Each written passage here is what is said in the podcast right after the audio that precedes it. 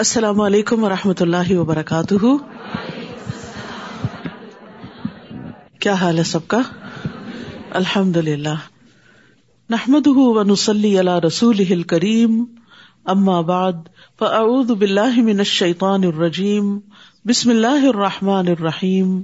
ربش رحلی صدری ویسر علی عمری وحل العقدم السانی یفق قولی۔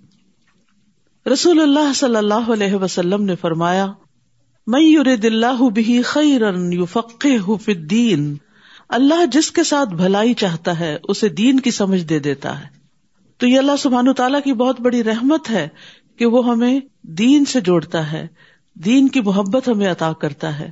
اور دین کی سمجھ بوجھ، کیونکہ دین کی محبت اور عقیدت ایک چیز ہے۔ اور جتنے بھی بائی برتھ مسلمان ہوتے ہیں، ماں باپ ان کو دین کی محبت دیتے ہیں، تو وہ اپنے دین سے ایک لگاؤ ضرور رکھتے ہیں۔ لیکن دین کے ساتھ لگاؤ ایک چیز ہے اور دین کی سمجھ بوجھ الگ چیز ہے۔ تو جس کے ساتھ اللہ تعالیٰ بھلائی کا ارادہ کرتے ہیں، اس کو خیر کثیر سے نوازنا چاہتے ہیں، تو اس کو دین کی سمجھ بھی دے دیتے ہیں۔ اور دین کی سمجھ جو ہے، بہت بڑی نعمت ہے، کیونکہ اس سے یہ زندگی بھی آسان ہوتی ہے اور اگلی زندگی بھی آسان ہوتی ہے۔ اور اس کے لیے انسان کو ایفرٹ کرنا پڑتی ہے، کوشش کرنا پڑتی محنت کرنا پڑتی ہے۔ اور اس کے لیے انسان کو علم حاصل کرنے کے لیے اپنے گھر سے نکلنا پڑتا ہے۔ اور جو شخص علم حاصل کرنے کے لیے نکلے، تو اس کے بارے میں حدیث میں آتا ہے، زر بن حبیش کہتے ہیں، میں صفوان بن نسال کی خدمت میں حاضر ہوا۔ انہوں نے فرمایا، کیسے آئے؟ میں نے کہا، علم حاصل کرنے کے لیے۔ تو انہوں نے کہا میں نے رسول اللہ صلی اللہ علیہ وسلم کو یہ فرماتے ہوئے سنا ہے کہ جو شخص بھی علم کی طلب میں اپنے گھر سے نکلے، فرشتے اس کے عمل کو پسند کرنے کی وجہ سے اس کے لیے اپنے پر پھیلا دیتے ہیں۔ یعنی گھر سے نکل کر کوشش کر کے علم کی مجلس میں حاضر ہونا یہ بہت بڑی رحمت کا سبب ہے اور فرشتوں جیسی مخلوق ایسے انسانوں کے آگے جھکتی ہے اور ان کے لیے پر پھیلاتی یعنی ان کو عزت دینے کے لیے ان کی بقت اور ان کی توقیر کے لیے۔ قرآن مجید میں اللہ تعالیٰ فرماتے ہیں یرف اللہ الدین امن کم ولدین اوت العلم درجات۔ اللہ ان لوگوں کو درجوں میں بلند کرے گا جو تم میں سے ایمان لائے اور جنہیں علم عطا کیا گیا۔ یعنی ایمان میں تو بہت سے لوگ مشترک ہوتے ہیں، لیکن جو جو علم حاصل کرتے جاتے ہیں، ایمان کے درجے بھی بڑھتے ہیں۔ اور جو جو علم کے درجے بڑھتے ہیں، ایمان کے درجے بڑھتے ہیں، تو انسان اللہ سبحان و تعالیٰ کے قریب ہوتا چلا جاتا ہے۔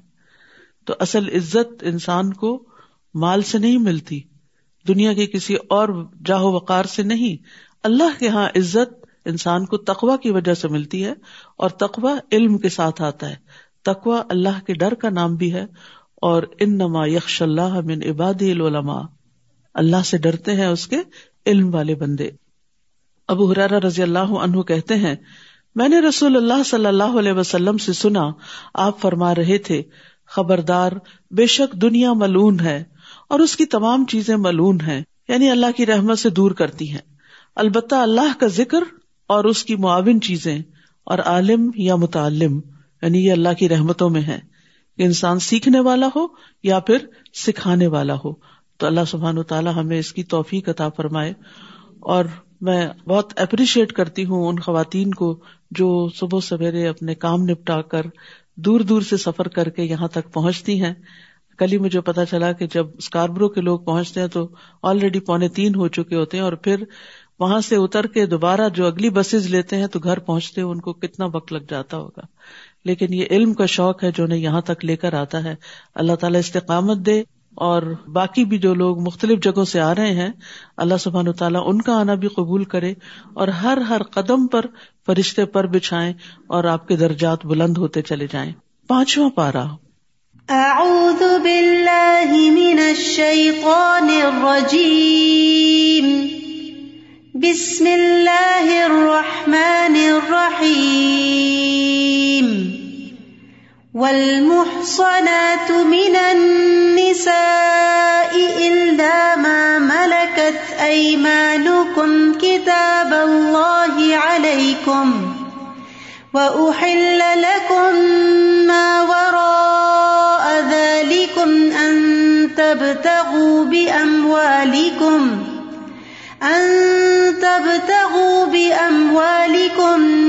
محصنين غير مسافحين فما استمتعتم به منهن فآتوهن أجورهن فريضة ولا جناح عليكم فيما تراضيتم به من بعد الفريضة إن الله كان عليما حكيما۔ شروع کرتی ہوں اللہ کے نام سے، جو بے انتہا مہربان، نہایت رحم فرمانے والا ہے۔ اور وہ عورتیں بھی تم پر حرام کی گئی ہیں یعنی ان سے نکاح کرنا حرام ہے۔ جو عورتوں میں سے شادی شدہ ہیں یعنی پہلے سے کسی کے نکاح میں ہیں۔ سوائے ان کے جو تمہارے دائیں ہاتھ کی ملکیت میں ہو یعنی جنگ کے دوران جو خواتین غلام کی حیثیت سے آئے اللہ نے یہ حکم تم پر لکھ دیا ہے۔ یعنی یہ فریضہ ہے اللہ کی طرف سے کہ کسی شادی شدہ عورت سے کوئی مرد شادی نہیں کر سکتا۔ اور ان کے علاوہ باقی سب عورتیں تمہارے لیے حلال کر دی گئی بشرتے کہ تم اپنے اموال کے بدلے انہیں حاصل کرو۔ یعنی مہر ادا کر کے، باقاعدہ ایجاب و قبول کے ساتھ، قید نکاح میں لانے والے ہو۔ یعنی مستقل طور پر ان کے ساتھ زندگی گزارنے کی نیت رکھتے ہو، نہ کہ بدکاری کرنے والے۔ یعنی مال کے بدلے زنا نہیں کرو۔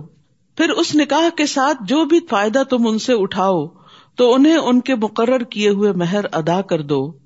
اور اس مہر کے مقرر کر دینے کے بعد، باہم رضامندی سے اس میں کمی بیشی کرنے میں تم پر کوئی گناہ نہیں۔ یعنی مرد کے لیے لازم ہے کہ نکاح کے بعد عورت کو اس کا مہر ادا کرے، لیکن اگر اپنی خوشی سے عورت اس مہر میں سے کچھ کمی کر دیتی ہے یا اس کو معاف کر دیتی ہے یعنی اسے جبرن معاف کروایا نہیں جاتا، بلکہ خوشی سے اپنے شوہر کو کچھ گفٹ کر دیتی ہے، تو وہ اس کے لیے حلال ہے۔ تو اس میں کمی بیشی کرنے پر تم پر کوئی گناہ نہیں۔ بے شک اللہ بہت علم والا بہت حکمت والا ہے۔ تو یہاں سے یہ پتا چلتا ہے کہ ایک مرد کو عورت کے ساتھ شرعی طریقے سے، حلال طریقے سے رشتہ قائم کرنا چاہیے، نہ کہ غلط طریقوں سے تعلقات قائم کیے جائیں۔ اور نکاح کرنے کی اہمیت ہمارے دین میں ویسے بھی بہت ہے، کیونکہ یہ نصف دین کو مکمل کرنے کا ذریعہ ہے۔ رسول اللہ صلی اللہ علیہ وسلم نے فرمایا، جب کوئی بندہ نکاح کر لیتا ہے، تو وہ اپنا آدھا دین مکمل کر لیتا ہے۔ لہٰذا اسے چاہیے کہ باقی آدھے دین کے بارے میں اللہ سے ڈرتا رہے۔ اور جو کوئی تم میں سے آزاد مومن عورتوں سے نکاح کرنے کی وسط نہ رکھتا ہو، تو مومن لونڈیوں میں سے جو تمہارے دائیں ہاتھ کی ملکیت ہیں، نکاح کر لے۔ اور اللہ تمہارے ایمان کو زیادہ جانتا ہے کہ اصل انسان کی عزت اور وقت اور قیمت اللہ کی نگاہ میں ایمان کے ساتھ ہے۔ تم میں سے باز باز سے ہیں یعنی لونڈی غلام بھی انسان ہی ہیں۔ تو ان لونڈیوں سے ان کے مالکوں کی اجازت سے نکاح کرو اور ان کے مہر انہیں معروف طریقے سے ادا کرو۔ یعنی اگر یہ غلام عورت سے بھی نکاح کرو گے تو مہر ادا کرنا ہوگا۔ وہ نکاح میں محفوظ ہونے والیاں ہوں، نہ کہ بدکاری کرنے والیاں۔ اور نہ ہی چھپے دوست بنانے والیاں۔ تو جب وہ نکاح میں آ جائیں، پھر اگر وہ کسی کھلی بے حیائی کا ارتکاب کریں، تو ان پر پاک دامن عورتوں کے مقابلے میں آدھی سزا ہوگی۔ یہ اجازت اس کے لیے ہے یعنی غلام عورت سے نکاح کرنے کی اجازت اس کے لیے ہے، جو تم میں سے گناہ سے ڈرتا ہو، وہ کہیں زنا میں نہ پڑ جائے، حرام میں نہ پڑ جائے۔ اور اگر تم صبر کرو تو تمہارے لیے بہتر ہے۔ اللہ بہت بخشنے والا، نہایت رحم کرنے والا ہے۔ یہاں پر لونڈیوں کے بارے میں بات کی گئی۔ بہت سے لوگوں کو آج بھی اس بات پر اعتراض ہوتا ہے۔ اسلام نے غلامی کو یکسر ختم نہیں کیا، لیکن ایسے بہت سے طریقے اختیار کیے کہ آہستہ آہستہ وہ ختم ہو کر رہ گئی۔ اور آج آپ دیکھتے ہیں کہ ایسی کوئی چیز پائی نہیں جاتی۔ لیکن اب بھی اگر کوئی ایسے مخصوص حالات پیدا ہوں تو اس زمانے میں جو اجازت دی گئی تھی، اس کی بنیادی وجہ یہ تھی کہ کوئی بین الاقوامی قانون وار کیپٹو کے بارے میں نہیں تھا۔ تو جو لوگ جنگ میں پکڑے ہوئے آتے تھے، ان کو بجائے اس کے کہ جیلوں میں رکھا جائے، لوگوں پہ تقسیم کر دیا جاتا تھا اور پھر ان کے حقوق ہوتے تھے، جس کے بارے میں نبی صلی اللہ علیہ وسلم نے اپنے آخری دن، آخری لمحوں میں جو آخری باتیں کی، اس میں ایک نماز کی اور لونڈی غلاموں کے حقوق کی بات کی کہ ان کا اتنا خیال تھا آپ صلی اللہ علیہ وسلم کو۔ ایک اور اہم بات جو یہاں سے پتہ چلتی ہے وہ یہ کہ اللہ تمہارے ایمان کو زیادہ جانتا ہے۔ تو اس سے یہ پتہ چلتا ہے کہ ہمیں لوگوں کے باطن کا کھوج نہیں لگانا چاہیے کہ کس کا ایمان کتنا ہے اور کس کا تقوا کتنا ہے اور کون اللہ سے کتنا ڈرتا ہے۔ یہ تو سب کچھ اللہ کے حوالے کر دینا چاہیے۔ رسول اللہ صلی اللہ علیہ وسلم نے فرمایا، مجھے اس کا حکم نہیں ہوا کہ لوگوں کے دلوں کی کھوج لگاؤں اور نہ اس کا حکم ہوا کہ ان کے پیٹ چاک کروں۔ تو اصل میں یہ کہ انسان کو کسی کے ساتھ بھی معاملہ کرتے ہوئے اس کے ظاہر پر معاملہ کرنا چاہیے۔ اور یہاں زنا کی حرمت کے بارے میں بھی بات کی گئی۔ محسنات غیر مسافحات ولا متخذات اخدان۔ نبی صلی اللہ علیہ وسلم نے فرمایا، اے عرب کی ہلاکت، اے عرب کی ہلاکت، میں تم سے جس چیز کے بارے میں سب سے زیادہ ڈرتا ہوں، وہ زنا اور مخفی شہرت ہے۔ اور زانیہ عورت کی دعا بھی قبول نہیں ہوتی۔ نبی صلی اللہ علیہ وسلم نے فرمایا، آدھی رات کو آسمان کے دروازے کھول دیے جاتے ہیں اور ایک پکارنے والا آواز دیتا ہے کہ کوئی دعا کرنے والا ہے کہ اس کی دعا قبول کی جائے اور کوئی مانگنے والا ہے کہ اسے دیا جائے۔ کوئی مصیبت زدہ ہے کہ اس کی مصیبت دور کر دی جائے۔ یعنی آدھی رات کے بعد پکار آتی ہے اور وہ دعاؤں کی قبولیت کا وقت ہوتا ہے۔ پھر جو مسلمان اس وقت دعا کرتا ہے، تو اللہ عز و جل اس کی دعا قبول کرتا ہے، سوائے زانیہ عورت کے، جو اپنی شرمگاہ کے ذریعے کمائی کرتی ہے۔ یعنی اپنی عزت و جسم بیچتی ہے اور مال کماتی ہے۔ یرید اللہ لیبین لکم و یہدیکم سنن الذین من قبلکم و یتوب علیکم واللہ علیم حکیم۔ اللہ چاہتا ہے کہ وہ تمہارے لیے احکام خوب واضح کر دے۔ اور تم سے پہلے نیک لوگوں کے طریقوں کی طرف تمہاری رہنمائی کرے اور تم پر مہربان ہو اور اللہ بہت علم والا، بہت حکمت والا ہے۔ اور اللہ چاہتا ہے کہ وہ تم پر مہربان ہو اور جو لوگ خواہشات کی پیروی کرتے ہیں، وہ چاہتے ہیں کہ تم سیدھے راستے سے انحراف کر کے گمراہ لوگوں کی طرف خوب مائل ہو جاؤ۔ تو اس سے یہ پتا چلتا ہے کہ اللہ سبحان تعالیٰ نے جو احکامات ہمیں دیے ہیں، ان میں بظاہر کچھ پابندیاں بھی محسوس ہوتی ہیں، لیکن یہ پابندیاں دراصل آسانیاں لاتی ہیں اور بہت سی آزادیاں انسانوں کے لیے مشکلات پیدا کر دیتی ہیں۔ اور اللہ چاہتا ہے کہ وہ تم پر مہربان ہو۔ یرید اللہ وخلق الانسان ضعیفا۔ اللہ چاہتا ہے کہ وہ تم سے بوجھ ہلکا کر دے اور انسان بہت کمزور پیدا کیا گیا ہے۔ یا ایوہ الذین آمنوا لا تأکلوا اموالکم بینکم بالباطل۔ اے لوگو جو ایمان لائے ہو، اپنے مالوں کو آپس میں باطل طریقے سے نہ کھاؤ۔ یعنی مال کمانے کے غلط طریقے اختیار نہ کرو۔ چوری، ڈاکہ، غصب یتیموں کا مال لوٹ لینا۔ تو اس طریقے کے تمام مال ہتھیانے کے طریقے باطل طریقے ہیں۔ مگر یہ کہ باہمی رضامندی سے تجارت ہو اور تم اپنے آپ کو قتل نہ کرو۔ یعنی ایک دوسرے کو بھی قتل نہ کرو، کسی مسلمان بھائی کو قتل کرنا ایسے ہی جیسے خود کو قتل کرنا، کیونکہ پھر بدلے میں انسان قتل بھی کیا جاتا ہے۔ اور دوسرے یہ کہ سوئسائڈ کی ممانعت ہے یہاں۔ خودکشی جو ہے وہ کبیرہ گناہوں میں سے ایک ہے۔ اور خودکشی کرنے والا جو ہے قیامت کے دن اور پھر حساب کتاب کے بعد اگر اللہ تعالیٰ اس کو جاننا میں بیچ دیں، تو مسلسل جاننا میں جلنے کے ساتھ ساتھ اس آلے سے یا اس طریقے سے اپنے آپ کو بار بار مارنے کی کوشش کرے گا جس طرح اس نے خود کو دنیا میں مارا۔ بے شک اللہ تم پر نہایت مہربان ہے۔ یاد رکھیے، اس زندگی کی قیمت پہچانیے۔ اس زندگی کی قدر کیجیے۔ یہ وقت کمانے کا ہے، آخرت بنانے کا ہے۔ اس میں مشکلات آتی ہیں تو اس میں مایوس نہ ہو اور اپنے آپ کو ختم نہ کر دے، کیونکہ اب تو کہتے ہیں کہ مر جائیں گے، مر جائیں گے، مر کے بھی چین نہ پایا تو کدھر جائیں گے؟ اگر مرنے کے بعد بھی مسائل کم نہ ہوئے اور بڑھ گئے، مصیبت اور زیادہ ہو گئی، تو پھر کہاں جائیں گے؟ پھر تو اپنی کوئی آزادی بھی نہیں ہوگی کہ ایک دفعہ پھر سے خود کو ختم کر دیا جائے۔ ومن يفعل ذلك عدوانا وظلما فسوف نصليه نارا وكان ذلك على الله يسيرا اور جو کوئی ظلم اور زیادتی سے ایسا کرے گا تو ہم ضرور اسے آگ میں جلائیں گے اور یہ اللہ پر بہت آسان ہے۔ اگر تم ان بڑے بڑے گناہوں سے بچتے رہو گے، جن سے تم روکے جاتے ہو، تو ہم تمہاری برائیاں تم سے دور کر دیں گے اور تمہیں مقام عزت یعنی جنت میں داخل کریں گے۔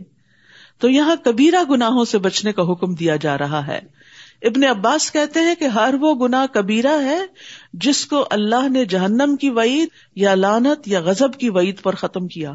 یعنی جس گناہ پر جہنم کی سزا بتائی گئی یا جس گناہ پر لانت کی گئی، وہ کبیرہ گناہ ہے۔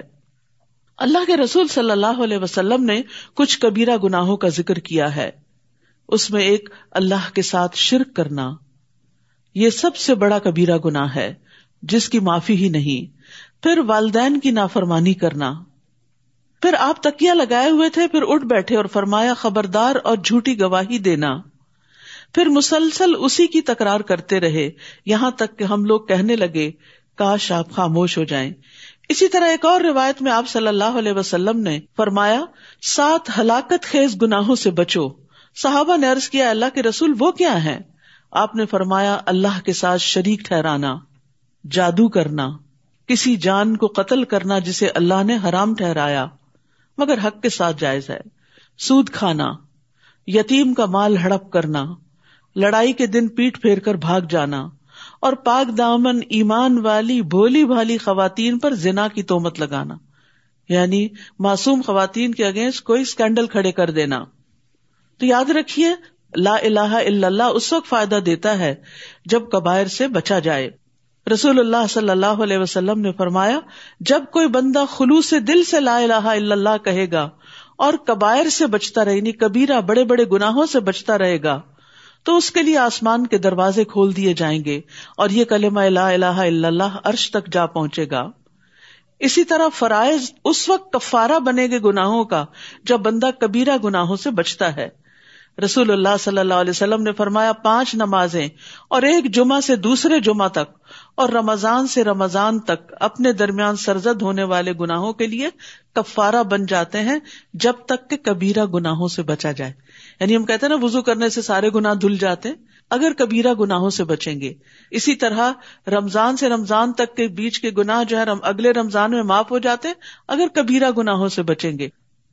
رسول اللہ صلی اللہ علیہ وسلم نے فرمایا اجتنب القبا ارا وسدو و اب شروع کبیرہ گناہوں سے اجتناب کرو اور سیدھے رہو اور خوش ہو جاؤ۔ ولا ما فضل اللہ بھی باد کم اللہ باد اور نہ تم اس چیز کی تمنا کرو جس کے ساتھ اللہ نے تم میں سے باز کو باز پر فضیلت عطا کی۔ یعنی اللہ سبحان تعالیٰ نے انسانوں کے اندر اختلاف رکھا ہے۔ بعض کو بعض کے مقابلے میں زیادہ کوالٹیز دی ہیں۔ لیکن اس کا یہ مطلب نہیں کہ بعض کو بالکل محروم رکھا ہے، انہیں کچھ اور چیزوں میں خیر عطا کی ہے۔ تو ہر شخص کے کچھ اسٹرینگس ہوتی ہیں اور کچھ ویکنیس ہوتی ہیں۔ لہذا ہمیں یہ نہیں کرنا چاہیے کہ جو کسی کی اسٹرینتھ ہو، اس پر انوی کرے اور اپنی اسٹرینتھ کو اس میں بھول ہی جائیں۔ مردوں کے لیے اس میں سے حصہ ہے جو انہوں نے کمایا۔ اور عورتوں کے لیے اس میں سے حصہ ہے جو انہوں نے کمایا۔ یعنی اصل چیز تو یہ دیکھی جائے گی کہ تم کر کے کیا آئے ہو۔ نہ کہ یہ دیکھا جائے گا کہ کس کو کتنی زیادہ کون سی کوالٹیز ملی تھی۔ دیکھا جائے گا کہ ان کوالٹیز کو، ان اسٹرینگس کو اس نے کس خیر کے کام میں لگایا اور اپنے لیے کیا کما کے لایا۔ اور اللہ سے اس کے فضل کا سوال کرو۔ بے شک اللہ ہر چیز کو خوب جاننے والا ہے۔ یعنی انسان لوگوں کو ملنے والی نعمتوں پر جلنے، کڑنے اور حسد کرنے کی بجائے اللہ سے اس کا فضل مانگے کہ اللہ تو نے اس کو عطا کیا تو مجھے بھی عطا کر سکتا ہے، تو مجھے عطا کر۔ لیکن صرف انسان کمپیئر کرتا رہے، اپنے بچے کو کسی کے بچے کے ساتھ، اپنے آپ کو کسی اور کے ساتھ، اپنے شوہر کو کسی اور کے شوہر کے ساتھ، تو سوائے حسرتوں کے کچھ حاصل نہیں ہوگا۔ کیونکہ ہم ان کی صرف ظاہری کچھ خوبیاں دیکھ رہے ہوتے ہیں اور ان کے جو چھپے ہوئے ایب ہیں وہ ہمیں نہیں پتا ہوتے۔ تو اس لیے کبھی بھی یہ نہیں کہنا چاہیے کہ میرا بچہ فلاں کے بچے کی طرح ہو جائے، یا میں فلاں کی طرح ہو جاؤں۔ نہیں اللہ سے فضل مانگتے یا اللہ، تو اپنی نگاہوں میں بڑا کر دے اور تو اپنے فضل سے نعمتیں عطا کر دے۔ کیونکہ یہ حسرت جو ہوتی ہے کہ میں فلاں کی طرح کیوں نہیں، یہ حسد کی راہ ہموار کرتی ہے۔ اور پھر دوسرے کی نعمت کے زوال کی تمنا کرتی ہے، جو کہ ایک حرام فیل ہے۔ اور یہ دل کی ایسی کمائی ہے جس پر پوچھ ہوگی۔ اس لیے اللہ کا فضل مانگنا چاہیے۔ اور یہ بھی کہا گیا کہ اس آیت کا سبب نزول یہ ہے کہ بعض عورتوں نے کہا کاش ہم وراثت میں مردوں کے برابر ہوتی اور جہاد میں ان کے ساتھ شریک ہوتی۔ تو یہ آیت انہیں اس چیز سے منع کرنے کے لیے نازل ہوئی کہ مردوں کی برابری کی خواہش کرنا اللہ کے حکم کو رد کرنا ہے۔ کیونکہ عورتوں کی اپنی کچھ اسٹرینگس ہیں، ان کے اپنے کچھ ایسے کام اور مواقع ہیں جن سے ان کے درجات بلند ہوتے ہیں۔ مثلاً ماں کی حیثیت سے ایک عورت کا درجہ اور مقام باپ کے مقابلے میں، مرد کے مقابلے میں تین گنا زیادہ ہے۔ سب سے زیادہ حسن سلوک ماں کے ساتھ کرنے کو کہا گیا ہے۔ اسی طرح ماں جو بچوں کو جنم دیتی ہے اور جو دودھ پلاتی ہے اور جو تربیت دیتی ہے، اس میں جتنا زیادہ اس کا حصہ ہوتا ہے، اتنا ہی زیادہ اس کا اجر و ثواب بھی ہوتا ہے۔ لہٰذا ایک دوسرے کے مقابلے پر رہنے سے انسان کے اندر سوائے حسرتوں کے کچھ پیدا نہیں ہوتا۔ اور بعض اسٹڈیز بھی اس چیز کو ظاہر کرتی ہیں کہ جب سے یہ سوشل میڈیا بہت عام ہوا ہے اور ہم صرف اپنے آس پاس کے لوگوں کو ہی نہیں دیکھتے، دنیا بھر میں بیٹھے ہوئے لوگوں کے فگرز دیکھ رہے ہیں، ان کے مال اور دولت اور کہاں جاتے ہیں، کن ریسٹورینٹ میں جاتے ہیں، کیا کھاتے ہیں۔ ان چیزوں نے لوگوں کا انگزائٹی اور ڈپریشن اور زیادہ بڑھا دیا ہے، کیونکہ مسلسل اپنی حالت کو ان کے ساتھ کمپیئر کرتے رہتے ہیں۔ تو اس چیز سے بچنا چاہیے، جہاں کسی کی کوئی خوبی، کوئی نعمت دل کو لگے، وہاں اللہ سے دعا کریں۔ کہ اللہ تو اپنے فضل سے مجھے بھی عطا کر۔ اور یہ چیز انسان کے اندر ایک کنٹینٹمنٹ پیدا کر دے گی۔ اور ویسے بھی اللہ کی رضا پہ راضی ہونا ہی انسان کو راضی کرتا ہے۔ اور اس ترکے میں سے جو والدین اور قریبی رشتے دار چھوڑ جائیں، ہم نے ہر ایک کے وارث مقرر کر دیے ہیں۔ اور جنہیں تمہارے عہد و پیمان نے تم سے باندھ رکھا یعنی تمہارے حلیف، تو تم انہیں بھی ان کا حصہ دے دو۔ بے شک اللہ ہر چیز پر خوب گواہ ہے۔ الرجال قوامون علی النساء بما فضل اللہ بعدهم علی بعد۔ مرد عورتوں پر قوام ہیں ذمہ دار ہیں۔ قیم کہتے ہیں، مینیجر کو قوام ہوتا جو بہت زیادہ قائم رہے، کھڑا رہے، ذمہ داری لے۔ یعنی مرد عورتوں کے ذمہ دار ہیں، ان کو کما کر لا کے دینے کے اور باقی بڑے بڑے اہم اور مشکل کام کرنے کے۔ کہ اللہ نے ان میں سے بعض کو بعض پر فضیلت دی، اس کا یہ مطلب نہیں صرف مردوں کو فضیلت دی ہے، عورتوں کو بعض کو بعض پر بعض مرد تقوا میں عورتوں سے بڑھ کر ہیں اور بعض عورتیں تقوا اور دینداری میں مردوں سے بھی بڑھ کر ہوتی ہیں۔ اور اس وجہ سے بھی کہ وہ اپنے مال خرچ کرتے ہیں۔ یعنی اللہ نے مرد کو قوام کیوں بنایا ذمہ دار کیوں بنایا کہ اس کو کمانے کی ذمہ داری تھی اور کہا کہ وہ بیوی پر خرچ کرے۔ بس نیک عورتیں فرما بردار ہوتی ہیں۔ عورتوں کی بڑائی اور خوبی کس چیز میں ہے؟ اطاعت گزاری میں۔ اپنی عزت اور شوہر کے مال کی غائبانہ حفاظت کرنے والی ہیں۔ اس وجہ سے کہ اللہ نے ان کے حقوق کی حفاظت کی۔ اور وہ عورتیں جن کی سرکشی سے تم ڈرتے ہو، بس تم انہیں نصیحت کرو۔ اور نشوز کا یہاں مانا یا عام چھوٹی موٹی باتوں میں ڈس اگری کرنا نہیں ہے۔ اس سے مراد کسی عورت کا اپنے شوہر سے بے وفائی کرنا اور اپنے شوہر کی بجائے کسی اور کی طرف راغب ہونا۔ تو پھر گھر ٹوٹتا ہے، گھر کے اندر فساد ہوتا ہے، بہت بگاڑ آ سکتا ہے، آئندہ نسل متاثر ہو سکتی ہے۔ لہٰذا اس معاملے کو ایسے ہی چھوڑ نہیں دینا چاہیے، بلکہ اصلاح کرنی چاہیے۔ اصلاح کے لیے پہلا اسٹیپ نصیحت ہے۔ نہ مانے تو بستروں میں انہیں علیحدہ کر دو یعنی ان سے تھوڑی ناراضگی کا اظہار کر دو، ان کو اپنے سے ڈسٹینس کر دو۔ پھر بھی نہ مانے تو انہیں ہلکی سی مار مارو۔ یعنی اور اس کا یہ مطلب نہیں کہ ابیوز کیا جائے ان کو ابن عباس یہ کہتے ہیں کہ جیسے ایک مسواک ہوتا ہے یعنی ایک شوق دینے کے لیے کہ دیکھو تم کیا کر رہی ہو، ہوش میں آؤ، اپنے گھر اور اپنی عزت اور اپنی نسلوں کی حفاظت کرو یعنی اس کو اپنے ٹریک پہ واپس لانے کے لیے۔ اور نبی صلی اللہ علیہ وسلم نے واضح طور پر فرمایا کہ تم میں سے بہترین کبھی بھی نہیں ماریں گے عورتوں کو۔ یعنی یہ ایک صرف سولوشن بتایا گیا ہے، انتہائی ایکسٹریم کیسز میں، بالکل ایسے ہی جیسے آپریشن یا سرجری کی ضرورت ہوتی ہے انتہائی ایکسٹریم کیس میں کہ جب کسی دوا سے کسی پھوڑے کا علاج نہیں ہوتا، یا کسی چیز کا، تو پھر اس کو کاٹ کے الگ کیا جاتا ہے۔ پھر اگر وہ تمہاری اطاعت کرنے لگے تو ان کو ستانے کا کوئی راستہ تلاش مت کرو۔ یعنی عورتوں کو ستانا نوبل مردوں کا کام نہیں ہوتا۔ بے شک اللہ بہت بلند، بہت بڑا ہے۔ اگر تم عورت کو کمزور سمجھ کے اس پہ ظلم کرو گے، تو اللہ تم سے بڑا ہے، وہ تم سے پوچھے گا۔ اور یہاں نیک بیوی کی جو خوبیاں بتائی گئی وہ کیا ہے رسول اللہ صلی اللہ علیہ وسلم نے فرمایا، دنیا فائدے کی چیز ہے اور دنیا کی بہترین متا نیک عورت ہے۔ رسول اللہ صلی اللہ علیہ وسلم نے فرمایا، چار چیزیں خوش بختی کی علامت ہیں۔ نیک بیوی، کھلا گھر، نیک ہمسایا اچھی سواری۔ اور چار چیزیں بدبختی کی علامت ہیں۔ برا ہمسایا بری بیوی، تنگ گھر اور بری سواری۔ اور یہاں نیک خواتین کی ایک خاص خوبی بتائی گئی کہ وہ شوہروں کی غیر موجودگی میں شوہر کی عزت، گھر، بار، مال، اولاد کی حفاظت کرنے والی ہوتی۔ یعنی جو چیزیں ان کی کسٹڈی میں ہیں، ان کی ٹیک کیئر کرتی ہیں۔ رسول اللہ صلی اللہ علیہ وسلم نے فرمایا، بہترین بیوی وہ ہے جس کی طرف تم دیکھو تو تمہیں خوش کر دے۔ اسمائلنگ ہو ہیپی ہو، ہر وقت شکوے شکایتیں نہیں، ہر وقت منہ بسور کے اور ناراضگی کا اظہار نہیں کرنا، ہر وقت تھکے تھکے نہیں نظر آنا۔ اور جب تم کسی بات کا حکم دو تو بجا لائے، اور تمہاری غیر موجودگی میں تمہارے مال اور اپنی ذات کی حفاظت کرے۔ رسول اللہ صلی اللہ علیہ وسلم نے فرمایا، بہترین عورتیں اونٹوں پہ سوار ہونے والی ہیں، وہ قریش کی نیک عورتیں ہیں۔ یعنی اس زمانے میں جو سب سے بہترین عورتیں تھیں، ان کی بات کی گئی۔ چھوٹے یتیم بچوں پر سب سے زیادہ مہربان ہیں۔ یعنی اگر شوہر فوت بھی ہو جائے تو اپنے بچوں کی خاطر اپنی زندگی قربان کر دیتی ہیں اور اپنے خامدوں کے مال کی زیادہ حفاظت کرنے والی ہیں۔ تو یہ دو چیزیں، اولاد اور مال کی حفاظت کرنا، یہ عورت کی ذمہ داری ہے۔ اور شوہر سے ضد میں آ کے بچوں کی پٹائی کر دینا، یا پھر یہ کہ مال کو بے وجہ ضائع کرنا کہ مجھے پرواہ نہیں، ٹھیک ہے، اور کمائے اور خوار ہو، میں اپنا بدلہ اس طرح چکاؤں گی۔ تو یہ نیک عورتوں کا کام نہیں ہوتا۔ اگر آپس کے کچھ ایشوز ہوں، ایک دوسرے سے یعنی کہ کچھ چیزیں اختلافی ہوں، تو ان کو بیٹھ کر سلجھا لینا چاہیے سالو کر لینا چاہیے، نہ کہ ایک دوسرے کو نقصان دینا اور گھر بار اور نسلوں کو نقصان دینا۔ یہ پھر جہاں ظلم ہوگا، جو بھی کرے گا، اللہ اس کو پوچھے گا۔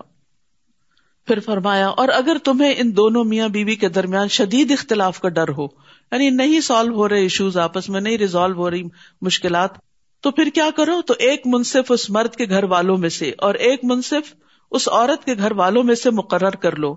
اگر وہ دونوں اصلاح چاہیں گے تو اللہ ان دونوں کے درمیان موافقت پیدا کر دے گا۔ میاں بیوی کے جھگڑے میں جو چیز آپس کی موافقت کا سبب بنتی ہے وہ نیت ہے۔ جو گھر بسانا چاہے گا جو ایک دوسرے کے ساتھ چلنا چاہے گا، اللہ تعالیٰ ان کے دلوں میں موافقت پیدا کر دے گا۔ لیکن اگر بسنے کی نیت نہیں ہے بسانے کی نیت نہیں، اور پیچھے سے بھی اکسایا جا رہا ہے، کوئی ضرورت نہیں رہنے کی، واپس آ جاؤ، ہمارے پاس کمی نہیں ہے، ہم تمہارا خیال رکھ سکتے ہیں، تو پھر کیا ہوگا؟ پھر گھر نہیں بنتے۔ سب سے پہلے تو یہ کہ مرد اور عورت دو مختلف چیزیں، یہی بہت بڑا اختلاف ہے۔ پھر اس کے بعد سوچ کا اختلاف ہوتا ہے۔ پھر اس کے بعد پسند ناپسند کا ہوتا ہے۔ بیک گراؤنڈ کا ہوتا ہے۔ بہت ساری چیزیں اختلاف کا سبب ہوتی تو یہ اختلاف جو ہے، یہ اللہ سبحانہ تعالیٰ کا ایک طریقہ ہے۔ کائنات کے اندر ہر چیز کے اندر اختلاف ہے۔ کوئی درخت بہت بڑے اور گھاس جتنا بھی عرصہ اس کو پانی دیتے رہے، وہ گھاس ہی رہے گی۔ وہ بڑی نہیں ہو سکتی اور اس کا حسن گھاس رہنے میں ہی ہے، نہ کہ درخت بننے میں۔ ذرا سا وہ اونچا ہوتا ہے تو کیا کر دیتے ہیں؟ اس کو کاٹ دیتے ہیں کیونکہ اس کی خوبصورتی بچھنے میں ہے۔ تو اسی طرح ہر ایک کا مختلف رول ہوتا ہے سوسائٹی کے اندر۔ تو اس لیے انسان کو اصل چیز یہ کہ بنا کے رکھنے کی نیت اور ارادہ رکھنا چاہیے، تو اللہ سبحان تعالیٰ بھی آسانیاں پیدا کر دیتا ہے۔ بے شک اللہ خوب علم والا، خوب خبر رکھنے والا ہے۔